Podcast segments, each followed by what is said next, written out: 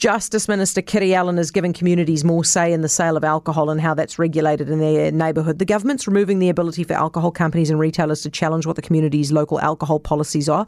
are. And with us now is uh, Matt McLaughlin, Director of Hoff Hospitality Group in Wellington. Hi, Matt. Hi, Heather. How are you? I'm well, thank you. But where the hell did this come from? Oh, out of the out of the blue, I think. Uh, you know, just it seems to me to be one small snippet of what they're looking to achieve. I think if we are going to look at our alcohol laws, that we need to put a brush through the whole thing and start start again, start start from fresh, because um, the the the issues that we've got at the moment, you know, that the laws are flawed, and we need to we need to start afresh.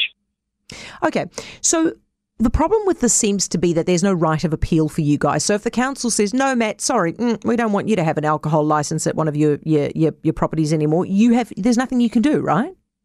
Yeah, that just doesn't seem right. Just doesn't. You can though, Matt. And you can take it to judicial review in the court. So is that your right of reply?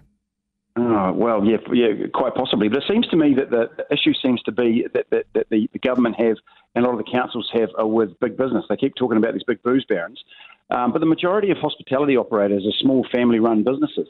Um, we're not the big booze barons. If the issues are with the supermarkets and they've got issues with some of the appeals that the supermarkets have got, who admittedly have got deep pockets, then deal with that issue. Don't don't point the finger at the rest of the industry. You know, again, I, I, I talk with an on-premise hat on, um, talking about bars, and I, you know, I, I say it all the time that I think uh, as, as bar owners and, and, and bars, we want to be seen as part of the solution, not part of the problem. We want to be pushing people to on-premise to have a drink, but uh, this is going to affect us more than it's going to affect the supermarkets, and it's really just not fair. Was there any consultation here, Matt, or was it just one of those things that they just decided over the weekend they needed something to announce and boop, out it popped? Yeah, I think so. I think by the sounds of things, they're going to be talking about it in in, um, in March. So it gives us a bit of time to actually dissect what they're actually wanting to achieve. Um, I think that they need to invite the industry to sit around the table, and it's not just it's not just hospitality, but you know, invite the supermarkets, invite the the, the breweries um, around the table, and sit and have a have a, a chinwag about the problems that we've got in our industry and the problems that we've got with alcohol cons- consumption, and let's work out a plan together. You know, um, we need to work out what the root cause of, of people's harmful drinking uh, and give them targeted education and support. But just to come in and say we're going to we're going to um, take away your right of appeal, it just makes no sense to me whatsoever.